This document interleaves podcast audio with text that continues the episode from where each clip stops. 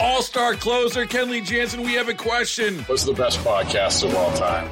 Baseball isn't boring, baby. I'm Rob Bradford, and every single day I'm sitting down with the biggest names to show you this great game is the greatest game. It's my podcast, it's my passion. It's a cause I started more than two years ago and is now the most prolific national daily baseball pod there is. Another fact. So jump aboard the BIB Express. Follow and listen to Baseball Isn't Boring, presented by Wasabi Hot Cloud Storage on the free Odyssey app or wherever you get your podcasts. With the U.S. government at risk of defaulting, President Joe Biden releases his proposed budget. Let's talk about it now with Margaret Brennan, moderator of CBS's Face the Nation. Good morning, Margaret. Good morning to you. So, President Biden's budget plan would cut deficits by about 3 trillion over the next decade. Republicans have said they want to roll back government spending to fiscal 2022 levels. Is there any common ground or are we pretty much set for a showdown? We're definitely set for a showdown. I mean, the budget that the president put forward is a wish list and it's set on arrival. It's a nearly $7 trillion budget proposal that would raise taxes on the rich to bring in about what the White House estimates to be $5 trillion over the next 10 years while doing what you said, um, that deficit reduction of uh, 2 to 3 trillion. But in terms of where to cut and where to reduce, that's where there are big differences um, and how to do it as well. The Republicans, though, haven't put forward their version of a budget yet, so you can't do an apples to apples comparison. But the bottom line is they have to come to some agreement here um, in the near term if, as Republicans have vowed, um, putting a budget together in a bipartisan way and reducing spending is part of their priority in order to then take that vote to raise the debt ceiling. Remember, the United States uh, can't borrow more money right now to pay its past bills because that debt ceiling has already been breached. Since his State of the Union address, the president has kind of been goading Republicans on things like Medicaid and Social Security, but are those really on the table at this point? Depends on what you mean by on the table. Um, in terms of cutting existing Social Security and Medicare to recipients who currently get it, no. That's like this third rail of politics um, that both parties are saying they don't want to touch.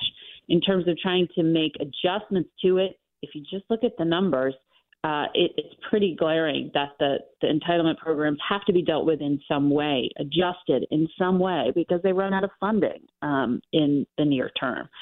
So having a conversation about it is necessary. Uh, it's just that it's um, a difficult one to have. The White House estimates that the tweaks to their drug negotiation proposal would save money over the next decade that would be they would then be able to direct to the Medicare trust fund. So they're saying they can sort of move pots of money around to help it out but some of those big overhauls are what um, some independent experts would say uh, is needed. Margaret, let's look at China. The Communist Party controlled legislature has endorsed Xi Jinping for a third term as China's president. This is unprecedented, uh, you know, especially in recent months. It seems he's really uh, sidelined some of his potential rivals, surrounding himself with yes men. So, you know, what does this mean for China? What does it mean for future U.S. China relations? Xi Jinping is uh, cementing for himself a pretty historic um, position in Chinese history uh, by going into this third term, unprecedented.